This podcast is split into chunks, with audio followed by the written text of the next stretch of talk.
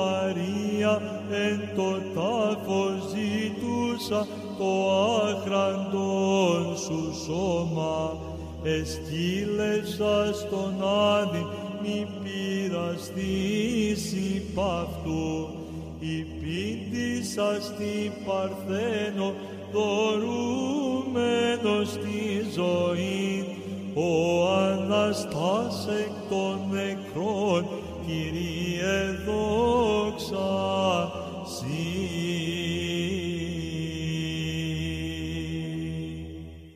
Ου κλέψεις. Σε περσινά θέματα των φιλικών κύκλων μελετήσαμε την ερμηνεία των έξι πρώτων εντολών του Δεκαλόγου. Στο θέμα αυτής της εβδομάδος θα μελετήσουμε την ερμηνεία της έβδομης εντολής «Ου κλέψεις», η οποία με δύο λόγια μας λέει ότι οφείλουμε να σεβόμαστε το θησαυρό της ιδιοκτησίας των συνανθρώπων μας και να μην απλώνουμε το χέρι μας για να αρπάξουμε την περιουσία τους. Το αγιογραφικό μας ανάγνωσμα θα είναι από το βιβλίο της Εξόδου, 20 κεφάλαιο, στίχος 14. Ου κλέψεις, δεν θα κλέψεις, δεν θα πάρεις με κανέναν τρόπο τα αγαθά που ανήκουν σε άλλον. Η πολυμορφία της κλοπής. Θα διαβάσουμε τώρα το πρώτο μέρος του άρθρου «Η εβδόμη εντολή» από το περιοδικό Σωτήρ του τεύχους 2219 15 Απριλίου 2020 στις σελίδες 185-186. Η εβδόμη εντολή «Ου κλέψεις» δεν θα κλέψεις, δεν θα πάρεις με κανέναν τρόπο τα αγαθά που ανήκουν σε άλλους ρητή και κατηγορηματική είναι η εντολή του Θεού. Δεν μας επιτρέπει να απλώνουμε το χέρι και να αρπάζουμε την περιουσία του πλησίον μας. Όπως οφείλουμε να σεβόμαστε τον θησαυρό της αγνότητας των συνανθρώπων μας, έτσι οφείλουμε να σεβόμαστε και το θησαυρό της ιδιοκτησίας του. Η κλοπή είναι βαρύ κοινωνικό αδίκημα που αναστατώνει την ομαλή συμβίωση των ανθρώπων. Αλλά η κλοπή παρόλο που καταδικάζεται και από τον νόμο του Θεού και από τους νόμους των ανθρώπων και από την πανανθρώπινη συνείδηση εξακολουθεί να μαστίζει την αποστατημένη κοινωνία μας. Η τηλεόραση, το ραδιόφωνο και οι στήλες των εφημερίδων σχεδόν κάθε μέρα μιλούν και γράφουν για ληστείες, διαρρήξεις, πλαστογραφίες, νοθείες και σχροκέρδιες και τι δεν μηχανεύονται οι άνθρωποι για να αρπάξουν τα αγαθά που ανήκουν σε άλλους. Δεν είναι μόνο αυτοί που κλέβουν τις τσάντες και τα πορτοφόλια, ούτε μόνο αυτοί που βγαίνουν στην ύπεθρο και κλέβουν φρούτα από τα κτήματα ή ζώα από τις στάνες. Είναι και οι κλέφτες των πόλεων που κλέβουν με τρόπο επιστημονικό και πολιτισμένο. Άλλοι κλέβουν στο ζύγι, άλλοι νοθεύουν τα προϊόντα, άλλοι τα αγοράζουν από παραγωγούς σε χαμηλές τιμές και τα πουλούν σε τιμές υπέρ Υπάρχουν άλλοι που κλέβουν με την τοκογλυφία, με την πλαστογραφία, με την απάτη και τη ληστεία. Άλλοι αποκρύπτουν στοιχεία από την εφορία για να πληρώσουν λιγότερα και άλλοι απασχολούν με υπερορίες τους υπαλλήλους τους χωρίς να τους αμείβουν για αυτές. Υπάρχουν και άλλοι που κλέβουν από το δημόσιο, υπογράφουν συμβάσεις αφού προηγουμένως γεμίσουν τις τσέπες τους σε βάρος του κρατικού προϋπολογισμού με χρηματικά ποσά ασυγκρίτως μεγαλύτερα από τα μικροποσά που κλέβουν οι πλανόδιοι λοποδίτες. Ακόμα μεγαλύτερα χρηματικά ποσά κλέβουν οι ισχυροί της γης οι οποίοι αρπάζουν τους θησαυρούς που υπάρχουν στο έδαφος και στο υπέδαφος των πτωχοτέρων λαών αντί πινακίου φακής. Το άρθρο στο πρώτο μέρος του μας λέει ότι είναι ρητή και κατηγορηματική η εντολή του Θεού ου κλέψεις δεν θα κλέψεις, διότι η κλοπή είναι βαρύ κοινωνικό αδίκημα που αναστατώνει την ομαλή συμβίωση των ανθρώπων. Αλλά παρόλο που η κλοπή καταδικάζεται και από τον νόμο του Θεού και από τους νόμους των ανθρώπων και από την πανανθρώπινη συνείδηση, εξακολουθεί να μαστίζει την αποστατημένη κοινωνία μας. Η τηλεόραση, το ραδιόφωνο και οι στήλες των εφημερίδων σχεδόν κάθε μέρα μιλούν και γράφουν για ληστείες, διαρρήξεις, πλαστογραφίες, νοθείες και εσχροκέρδιες. Να αναφέρουμε μερικά παραδείγματα. Πρώτον, στον ηλεκτρικό, στα τρένα, στα αστικά που συνοστίζονται πολύ. Υπάρχουν οι επιτίδιοι που απλώνουν το χεράκι τους και κλέβουν κινητά, τσάντες, πορτοφόλια. Δεύτερον, με πολλούς κόπους καλλιεργεί ο Γεωργός τον Μποστάνι με τα καρπούζια, τον κήπο με τα κυπουρικά, το κτήμα με τα οποροφόρα δέντρα. Και όταν έλθει ο καιρός της συγκομιδής διαπιστώνει μια μέρα ότι πήγαν τη νύχτα κλέφτες με το αυτοκίνητό τους, μάζεψαν όλα τα μεγάλα καρπούζια, τα όρημα κυπουρικά και αρκετά φρούτα από το κτήμα του και εξαφανίστηκαν. Με παρόμοιο τρόπο άλλοι κλέβουν πρόβατα, γίδια, κότες, κουνέλια, ό,τι μπορούν να αρπάξουν ευκολότερα. Τρίτο παράδειγμα. Κάποιοι επιτίδιοι κλέβουν το χαρτονόμισμα του επιβάτη την ώρα που το βάζει στο αυτόματο μηχάνημα εισιτηρίων. Πηγαίνουν δύο μαζί. Ο ένας απασχολεί τον επιβάτη και ο άλλος πατάει ακυρωτικό. Αρπάζει το χαρτονόμισμα και εξαφανίζεται. Τέταρτο παράδειγμα. Οι ληστές που κλέβουν τις τράπεζες οι πειρατές που κλέβουν τα πλοία και τις παραθαλάσσιες περιοχές, αυτοί που επιτίθενται σε ηλικιωμένα πρόσωπα και τους αρπάζουν το σταυρό ή ό,τι άλλο πολύτιμο έχουν επάνω τους, αυτοί που απαγάγουν πλούσιους και εκβιάζουν κατόπιν τους συγγενείς τους να τους στείλουν χρήματα πολλά για να τους ελευθερώσουν. Δεν δρούσαν μόνο στα παλιά χρόνια, δρούν και σήμερα. Πέμπτο παράδειγμα. Οι περισσότεροι πόλεμοι που σχεδιάζονται από τους ισχυρούς της γης γίνονται για να κλέψουν τους θησαυρούς που βρίσκονται στο έδαφος και στο υπέδαφος των πτωχότερων λαών. Γιατί χτύπησαν τη Λιβύη και το Ιράκ; Για να τους πάρουν τα πετρέλαια. Στη Ρωμαϊκή εποχή διοργανώθηκε ειδική πολεμική εκστρατεία για να συλλήσουν το, τα χρυσαφικά από τους μακεδονικούς τάφους της πατρίδας μας. Έκτο παράδειγμα. Επίσης υπάρχει κύκλωμα αρχαιοκαπήλων που κλέβουν αρχαιολογικούς θησαυρούς και εικόνες μεγάλης αξίας και τις πουλούν σε διάφορα μουσεία του εξωτερικού. Έβδομο παράδειγμα. Υπάρχει και κύκλωμα που κλέβουν ανθρώπους ακόμη και μικρά παιδιά και πουλούν τα ζωτικά τους όργανα. Όγδοο παράδειγμα. Πηγαίνει ο οδηγός να βάλει βενζίνη από το πρατήριο και όταν απομακρύνεται διαπιστώνει ότι η βενζίνη που αγόρεσε ήταν νοθευμένη. Ένα το παράδειγμα. Άλλοι νοθεύουν το κρασί με νερό, άλλοι νοθεύουν το γάλα με νερό, άλλοι νοθεύουν άλλα προϊόντα τους. Δέκατο παράδειγμα. Αγοράζουμε από τη λαϊκή φρούτα και κυπουρικά. Την ώρα που τα ζυγίζει ο μανάβης μας λέει βαριά βαριά αλλά όταν πηγαίνουμε στο σπίτι και τα ζυγίζουμε με τη δική μας ζυγαριά ακριβίας, τα βρίσκουμε 100 και 200 γραμμάρια λιψά στο κιλό. 11ο παράδειγμα. Άλλοι αγοράζουν από τους παραγωγούς προϊόντα σε εξευτελιστικές τιμές και τα πουλούν 100 και 200% ακριβότερα. Το δέκατο παράδειγμα. Άλλοι υποκρύπτουν στοιχεία από την εφορία για να πληρώσουν λιγότερα. Δέκατο τρίτο παράδειγμα. Άλλοι απασχολούν με υπερορίες τους υπαλλήλους τους χωρίς να τους αμείβουν για αυτές. 14ο παράδειγμα. Άλλοι κλέβουν με την τοκογλυφία, άλλοι με την πλαστογραφία, άλλοι με την απάτη και άλλοι με την εσχροκέδια. Λόγου χάρη δανείζεται η Γερμανία από την Ευρωπαϊκή Τράπεζα με 1% επειδή θεωρείται πιο αξιόπιστη και δανείζει στην Ελλάδα με 4%. Τα 3% στην τσέπη. Χώρια τα κέρδη τους κατόπιν από τους τόκους και τα πανωτόκια. 15ο παράδειγμα. Άλλοι κλέβουν από το δημόσιο διότι υπογράφουν συμβάσεις με ακριβότερες τιμές σε βάρος του κρατικού προϋπολογισμού αφού προηγουμένως χρηματίστηκαν από τις εταιρείες με άγραφα μεγάλα χρηματικά ποσά. 16ο παράδειγμα. Άλλοι κλέβουν από την πνευματική ιδιοκτησία των άλλων, παρουσιάζοντας ως δικά τους άρθρα παλαιότερων, δημοσιεύοντας ως δικές τους εργασίες άλλων.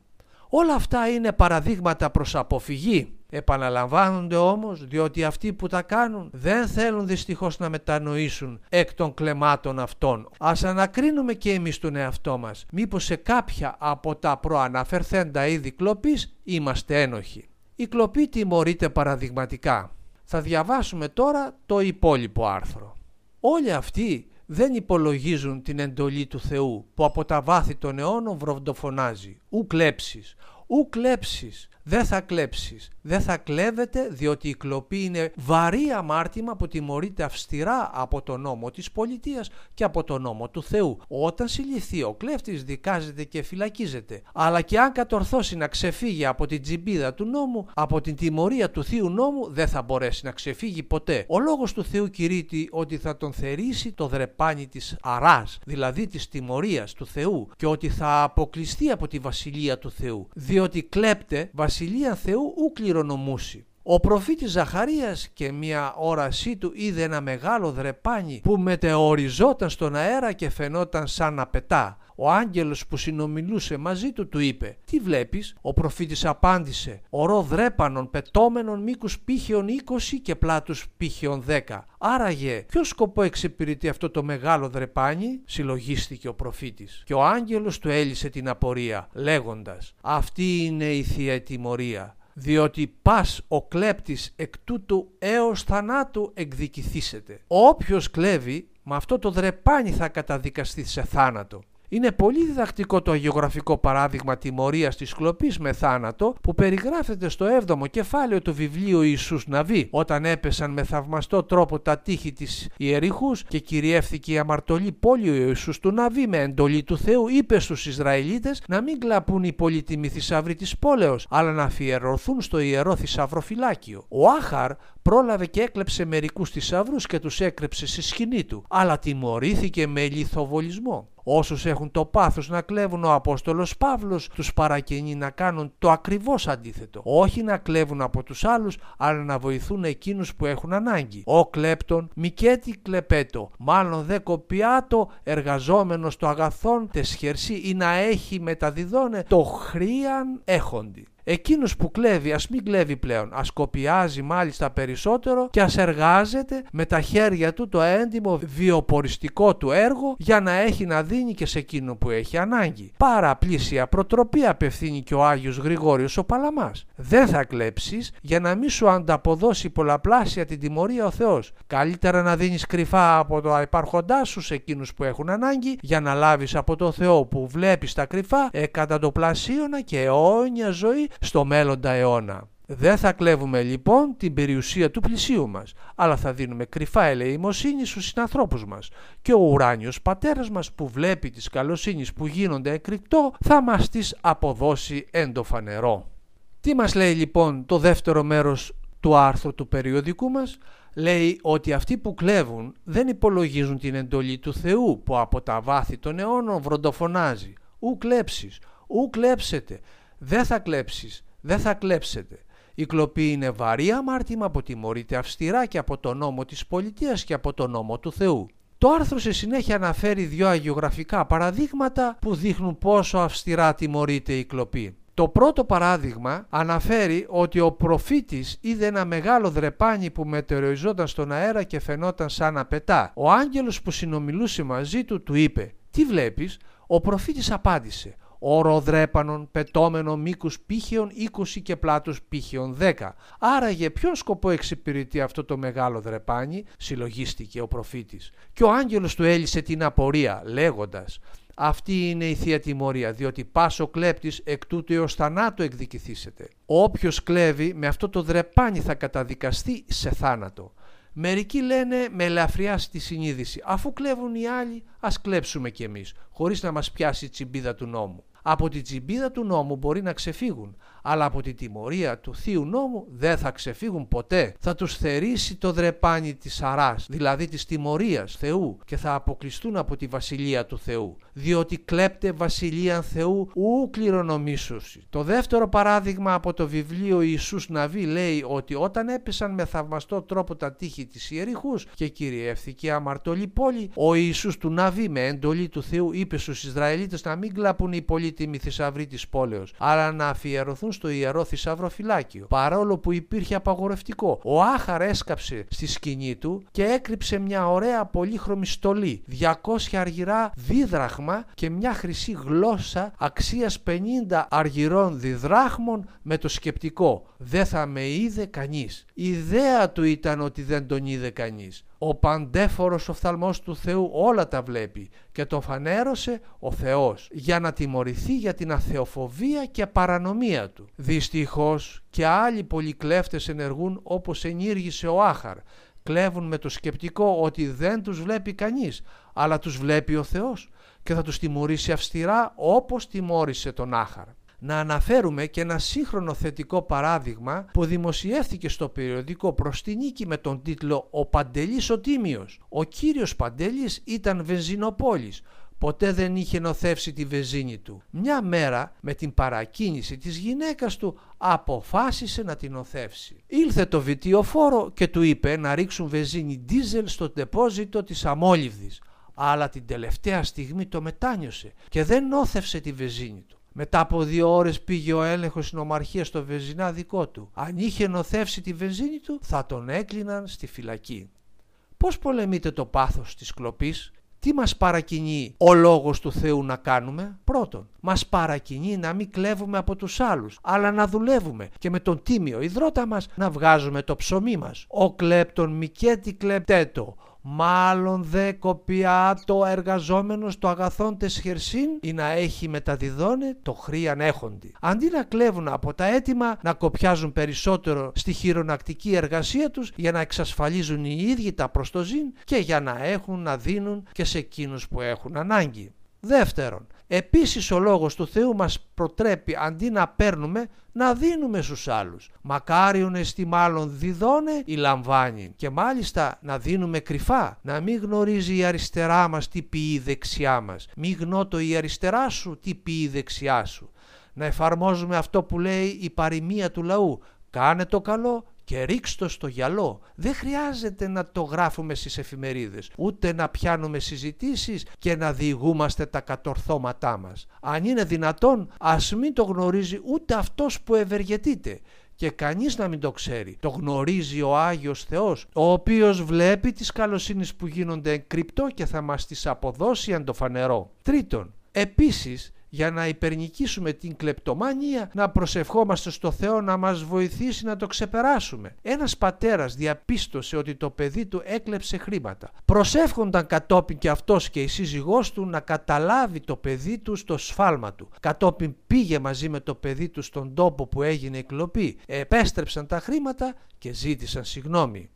Ποιο είναι λοιπόν το συμπέρασμα; Η ερμηνεία της εβδόμης εντολής μας έδειξε ποιοι μπαίνουν στη Βασιλεία του Θεού και ποιοι αποκλείονται από αυτήν. Μπαίνουν όχι αυτοί που κλέβουν, αλλά αυτοί που δίνουν στους άλλους. Καλύτερα λοιπόν να δίνουμε κρυφά σε εκείνους που έχουν ανάγκη για να λάβουμε από τον Θεό εκατονταπλάσια και να κληρονομήσουμε ζωή αιώνιων με τις πρεσβείες πάντων των Αγίων μας και ιδιαίτερα με τις πρεσβείες της Υπεραγίας Θεοτόκου που αυτή την εβδομάδα θα εορτάσουμε και τα εισόδια της στο Ναό του Θεού.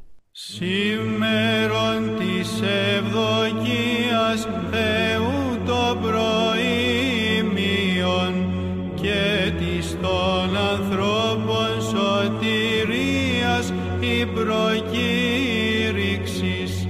Ένα του Θεού τρανός υπαρθένος δεικνύεται και τον Χριστόν της πάση προκαταγγέλλεται. Αυτή και η